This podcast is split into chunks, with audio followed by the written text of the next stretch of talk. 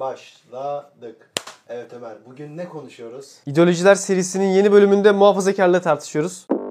Ve sonuçlarını bilmediğimiz bir şey de bizi çok rahat bir şekilde kaosa götürebilir. Mesela 2002'ye bak AK Parti mi muhafazakar, CHP mi muhafazakar?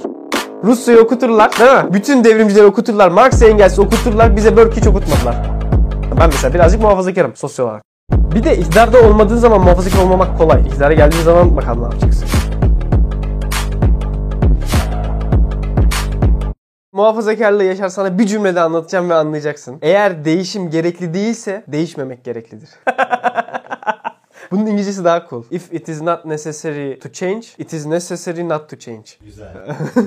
Bak bu güzel bir cümle. Güzel ama bilmiyoruz İngilizce. Çünkü ana fikri veriyor. Çünkü muhafazakarlık diğer ideolojilere çok benzemiyor. Çünkü diğer ideolojilerin işte çok net bir doktrini var. Sosyalizmi ele alalım veya sosyalizm, komünizm. Orada işte Marx Engels'in şeyi var değil mi? Komünist manifestosu var. İdeoloji çok belli, doktrin çok belli, sınırlar belli. Muhafazakarlıkta böyle bir şey yok. Yani muhafazakarlığı 3 tane entelektüel oturdu. İşte muhafazakarlık diye bir ideoloji var. İdeolojinin temelleri bunlar. Bizim ana fikrimiz şu. Dediği gibi bir durum olmuyor. Muhafazakarlık aksine reaksiyoner bir tavır olarak gelişiyor. Neye reaksiyon olarak? 18. yüzyılda işte Fransız devrimiyle beraber ciddi bir dönüşüm süreci başlıyor. Dönüşüm sürecine eski krallıklar işte mutlak monarşiler yıkılacak. Liberal bir dünya ortaya çıkıyor değil mi batıda? Halkın egemenliği, akla dayalı kanunlar vesaire bütün bu kaos ve karmaşa içerisinde birileri de diyor ki kardeşim bir duralım. Ya bu iyi değil. Şimdi bizim hali hazırda bir yaşayış şeklimiz vardı. Bin yıllık. Bir kültürümüz vardı, bir tarihimiz vardı, doğru bildiklerimiz vardı. Bin yılın sonunda birileri geldi ve dedi ki devrimciler diyelim genel olarak ama Fransız devrimine tepki olarak başladığı için Fransız devriminden anlatacağım. Fransız devriminde ne oldu? Adamlar dediler ki bu düzeni tamamen biz yıkıyoruz. Kendimiz aydınlanmaya da uyumlu olarak akla dayalı bir rejim kuracağız. Devrim olduktan sonra Batı Avrupa'da özellikle İngiltere'de Edmund Burke diye bir adam var. Burke aslında bu muhafazakarlığın dayandırıldığı kişidir. Devrimi eleştirdiği bir eseri var. Devrim gerçekleştiği zaman Burke diyor ki kardeşim bu işin sonu anarşiye gider, teröre gider, yükselen şiddete gider ve o yükselen şiddetin sonunda da askeri bir rejim kurulur. Bak bunu ta 1790'da söylüyor adam. Daha terör yok, daha Robespierre yok. Ondan sonra bu kehanetler gerçekleşince de diyorlar aa bu Burke'de bir şey var. Sonra Burke'ün yazıları inceleniyor falan ve Burke aslında temelde şunu anlatıyor. Burke güzel bir adamdır. Burke'ü hiç okudun mu? Yok. Okutmazlar. Muhafazakar sana okutmazlar kardeşim. Rusya'yı okuturlar değil mi? Bütün devrimcileri okuturlar. Marx Engels'i okuturlar. Bize Burke hiç okutmadılar. Bana da okutmadılar. Politik teori dersinde ben bunu ta yüksek lisansta aldım. Burke parlak bir adam. Burke şunu diyor. Bak diyor kardeşim senin şu anki mevcut kurumların aslında sınavdan geçmiş kurumlar. Bunlar tarihin sınavından geçmişler. Hani toplumun bize inşa ettiği doğrular var ya. Toplumun bize enjekte ettiği doğrular. Toplumsal bilgelik de diyebilirsin buna. Bunlar aslında tarihsel süreçte binlerce insanın deneyiminin sonucudur. Annen sana bir şey dediği zaman ya oğlum şöyle davranma böyle davran. Hani çok klasik laflar vardır. Terliyken sokağa çıkma bir bilimsel bir temeli yok. Doktorlardan öğrenilen bir şey de değil. Binlerce yıldır binlerce insan terliyken sokağa çıkmış, terliyken soğuk yemiş ve hastalanmış. Bunun sonucunda da böyle bir doğru üretmiş gelenek. Şimdi aynı şekilde de Burke diyor ki gelenek test edilmiş ve akümüle edilmiş bir bilgiyi taşır. Ama sen bunu yıktığın zaman akla uygun bir şey kuracağım ve bence mantıklı olan yapı budur dediğin zaman test edilmemiş, sınavdan geçmemiş ve sonuçlarını bilmediğimiz bir şey öne sürüyorsun. Ve sonuçlarını bilmediğimiz bir şey de bizi çok rahat bir şekilde kaosa götürebilir. Şöyle bir inanç vardır muhafazakarlarda. İyi şeyler kolayca yıkılabilirler ama kolayca kurulamazlar. Sen de mesela birazcık muhafazakarsan ben mesela birazcık muhafazakarım sosyal olarak. Neden muhafazakarım? Çünkü şunun farkındayım. Mesela sen şu an bugünkü yaşadığımız toplumda birçok şey eleştiriyorsun değil mi? Şu kötü, bu kötü, bu şöyle. Evet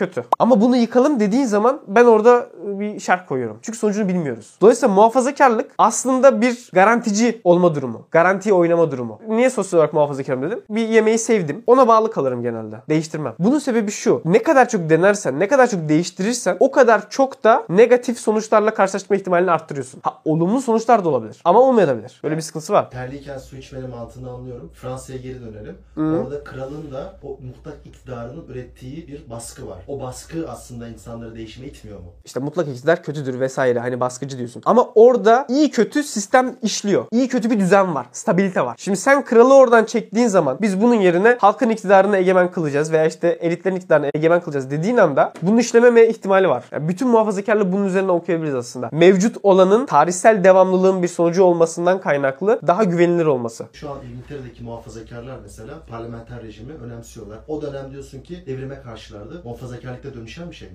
İngiltere güzel bir örnek. Metternich biliyor meşhur Avusturyalı diplomat. 1800'lerde İtalya'da, İspanya'da İngiltere'ye özenen liberal devrimler olduğu zaman Metternich şunu diyor. Bu anlamlı bir iş değil. Çünkü siz İngiltere değilsiniz. Ne demek bu? İngiltere'de bunlar bir süreç içinde gelişti. Yani orada Magna Carta'ya al. Genelde oraya dayandırıyorlar ya. 600 yıllık bir mücadele var. 600 yıllık bir mücadele sonucunda bir takım kurumlar ortaya çıkıyor. 1830'da da diyor ki İtalyan, İspanyol akıllı politikacılar ya bu kurumlar daha iyi. Biz bunları transfer edelim, alalım. Ama senin öyle bir tarihin yok. Senin öyle bir toplumun yok. O zaman ne kadar uyacak? Evrimsel değişim önemli. Devrimsel değil. Yani günün bir noktasında İngiltere'de birileri bir araya gelip şunu demiyor. Ya biz bir anayasa yazacağız. Müthiş bir anayasa olacak. Bu topluma cüllop gibi oturacak. Böyle bir şey yapmıyorlar. Zaten anayasa, İngiltere anayasası o toplumu, o tarihi temsil ediyor. Fransa'da veya Türkiye'de oturuyorsun ve diyorsun ki süper bir anayasa yapacağız. E tamam da bu anayasanın toplumla bağı ne? O toplumun kültürüyle, o toplumun gelenekleriyle bağı ne? Şey gibi yorumlayabilirsin. Tepeden inmecilikle tabandan bir hareketin olması arasındaki fark gibi düşün. Yani Türkiye'de de bu tartışma çok oldu ya. Kemalist devrim Jacoben bir devrimdir. Ne demek o? Tepeden inme. Bir grup elit iktidarı ele alıyor ve diyor ki bu doğru bunlar olacak. Şimdi bu ne kadar sağlıklı? Ne kadar da tutuyor? Ana fikir bu. Muhafazakarlık tek başına bir ideoloji değil gibi. Milliyetçilikle,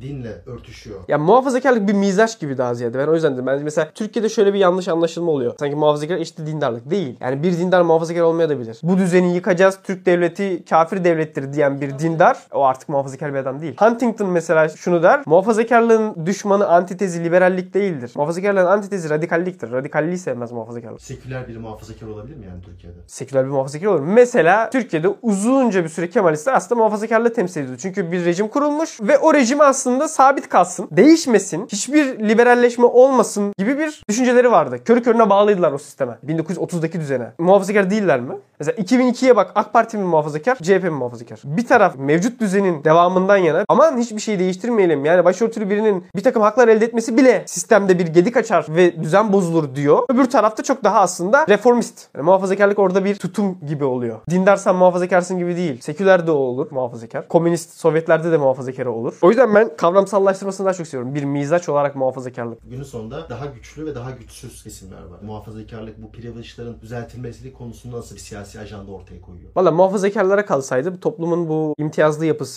katı yapısı korunurdu muhtemelen. Ama muhafazakarlar zaten değişsin demiyorlardı yani. Sanki değişmemiz gerekiyormuş gibi anlatıyorsun. Ne değişelim ki? Çünkü belli imtiyazlar var. Belli Tam imtiyaz niye tek başına kötü olsun? İşte eşsizlik yaratıyor. Baş, Niye kötü olsun? Bir LGBT Niye, birey. tam niye şey yapıyorsun bunlara giremiyor. bunlara niye bir değer yüklüyorsun iyi kötü diye? Yani insanlar Fransızlar şunu düşünemez mi 1830'da? Ya kardeşim Fransa'da elitler vardır. Elitlerin varlığı da iyidir. Bunlar bu ülkeyi yönetirler. Halka o kadar da şey vermemek gerekir. Alan açmamak gerekir. Şimdi bunu düşünmek niye böyle çok acayip ve kötü? Bugün Türkiye'de insanlar seçimlerde istedikleri sonuçlar çıkmadığı zaman Facebook'ta, Twitter'da Aziz Nesin sözleri paylaşmıyorlar mıydı? Bunun ne farkı var? Fransızın ya kardeşim ayaklar baş mı olacak demesinden. Sen seküler muhafazakarlık da var dedin Türkiye'de. CHP zihniyeti. O zaman onların da e tabii kardeşim Müslüman biri kamuya giremeyecek. Devleti elitler yönetmeli demesi neden kötü o zaman? Bir şeyleri bana iyi kötü dedirtme. O benim itirazım onaydı. Bunlar fikir olarak savunulabilir. Sen orada şeyi kabul ettin. Mevcut sistemde bunlar kötü değilsin. Bazıları için kötü olmayabilir. Afganistan şimdi kötü bir durumda değil mi yani? Afganistan kötü bir durumdaydı. Afganistan'a anayasa ve sistem ithal ettiler. Afganistan daha kötü bir duruma gitti. Afganistan nasıl da dönüşecek o zaman? Dönüşmek zorunda mı? Niye dönüştürüyorsun sen Afganistan'ı? Afganistan bırak toplum karar versin. Afgan toplum karar versin. Niye dönüşsün? Hayır, ben bir Afgan birey olduğumu varsayıyorum. Toplum Tamam sen kimsin? istiyorum. Sen 10 tane Afgansın. 10 tane seküler Afgan Afganistan dönüşsün diyor.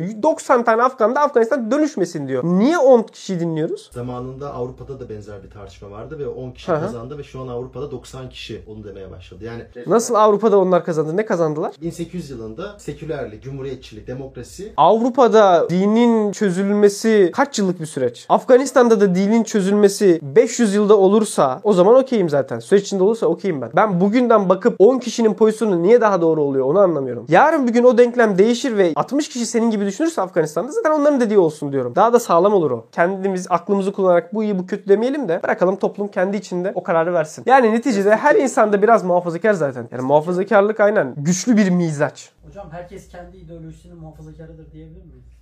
Aynen çok güzel. Bir de iktidarda olmadığın zaman muhafazakar olmamak kolay. Zaten iktidarda değilsin. İktidarı dönüştürmek istiyorsun. İktidara geldiğin zaman bakalım ne yapacaksın. Türkiye'de bütün bu kendisini şu an ilerlemeci falan görenler de iktidarı ele alsalar despotlaşırlar. Gereci de olurlar. Muhafazakar da olurlar. O yüzden kimse kimseye ahlaki üstünlük taslamasın. Hepimiz benzer derecede kötüyüz diyorum. Herkes kötü olduğu için bak muhafazakarlığın bir temeli de budur. Muhafazakarlık insanın o kadar da iyi olmadığı inancını taşır. Gelenek, din, kültür insanı sınırlandırıyor. İnsana nasıl hareket etmesi gerektiğini söylüyor. Kendi haline bırakırsan insanın bencilliği milliyetçilik eğilimi vardır, insanın anarşi eğilimi vardır, şiddet eğilimi vardır. Aydınlanmacılar, Russo falan şunu diyordu. İnsan özünde iyi, toplum kötü yaptı. Dolayısıyla biz öyle bir düzen kuracağız ki insan yeniden iyi olacak. Muhafazakarlarsa şunu diyor. Yok insan o kadar iyi değil. İnsanın kontrol edilmesi lazım. Eğer otoriteler giderse, din giderse, devlet giderse o zaman bir anarşi olacak. O dini anlatıda da öyle ya. İnsan zaten eksik bir varlık, sorunlu bir varlık. Nefsine yenik düşebiliyor. Dolayısıyla insanı bizim gütmemiz lazım. Kapatalım. Evet siz ne kadar muhafazakarsınız diye soralım. Mesela sürekli aynı restorana gidiyorsanız muhafazakarsınız. Ben muhafazakarım genelde benzer restoranlara gidelim. Yaşar sen muhafazakar mısın bu açıdan? O açıdan değilim. Sürekli yeni şeyler mi deniyorsun? Yeni şeyler deniyorum. Sen muhafazakar mısın Ebru? Ben muhafazakarım ya. Ben Tamam. hep aynı market, aynı restoran. Sen memnun musun? Ben çok memnunum oğlum. Hiçbir şey de- de- denememekten. Sen memnun musun? Hala yeni fırsatlarla karşılaşabileceğimi ve daha iyi şeyleri bulabileceğimi düşünüyorum. Yani biz de bak muhafazakarız da şöyle değil biz. Sürekli sürekli aynı restoran ekmek değil. Evrimsel bir değişime inanıyoruz. Az deniyoruz. İyi bulduysak kolay kolay da değiştirmiyoruz abi. Veya değiştirmek için çok fazla şey olması lazım bizim için. Uyarıcı olması lazım. Yani herkes yüz verecek o restorana. Herkes inanılmaz övecek. O zaman deneriz. Ama sen böyle yok Tayland mutfağı varmış abi çok iyiymiş dersen ben gitmem oraya. Ama işte burada neyi önemsediğin önemli. Ben her seferinde aynı tadı almaktan ziyade yeni şeyler denemenin kendinde de bir keyfi var diyorum. Güzel. İyi kapatalım. Siz yeni şeyler denemeyi seviyor musunuz? Ne kadar muhafazakarsınız? İnsanlar da söylesin. Kendi hayat pratiklerinden söylesinler. Siyasi olarak değil de mizaç olarak ne kadar muhafazakarsınız? Videoyu beğendiysek kanalımıza abone olmayı unutmayalım arkadaşlar. Bu ara az video çıkıyoruz. Video sayımız artacak. Yaşar sınavları varmış. Çok fazla video çekemiyor. Onun adına ben özür diliyorum. Görüşürüz.